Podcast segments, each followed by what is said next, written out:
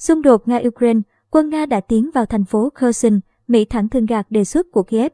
Theo hãng tin AFP, ngày mùng 1 tháng 3, quân đội Nga đã tiến vào Kherson, thành phố miền nam của Ukraine, gần với bán đảo Crimea và đang thiết lập các trạm kiểm tra tại khu vực ngoại ô thành phố. Thị trưởng thành phố Kherson Igor Kolikhaver đã công bố thông tin này trên tài khoản cá nhân Facebook, đồng thời kêu gọi người dân không rời nhà trong thời gian thực hiện lệnh giới nghiêm. Những hình ảnh do truyền thông địa phương công bố cũng cho thấy quân đội Nga đang tiến vào thành phố. Hôm ngày 27 tháng 2, Nga tuyên bố đã bao vây thành phố này.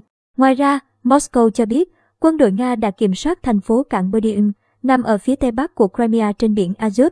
Trong một diễn biến khác, ngày 28 tháng 2, Nhà Trắng đã bác đề xuất của Tổng thống Ukraine Volodymyr Zelensky về việc thiết lập vùng cấm bay đối với các chuyến bay của Nga trên không phận Ukraine.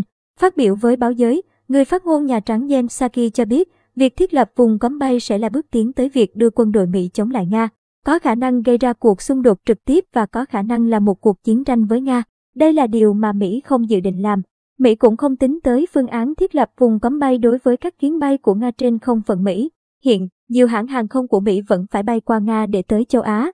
Bà Psaki cũng khẳng định, Mỹ không có ý định gửi quân tới tham chiến trong cuộc chiến với Nga. Theo AFP, TASS,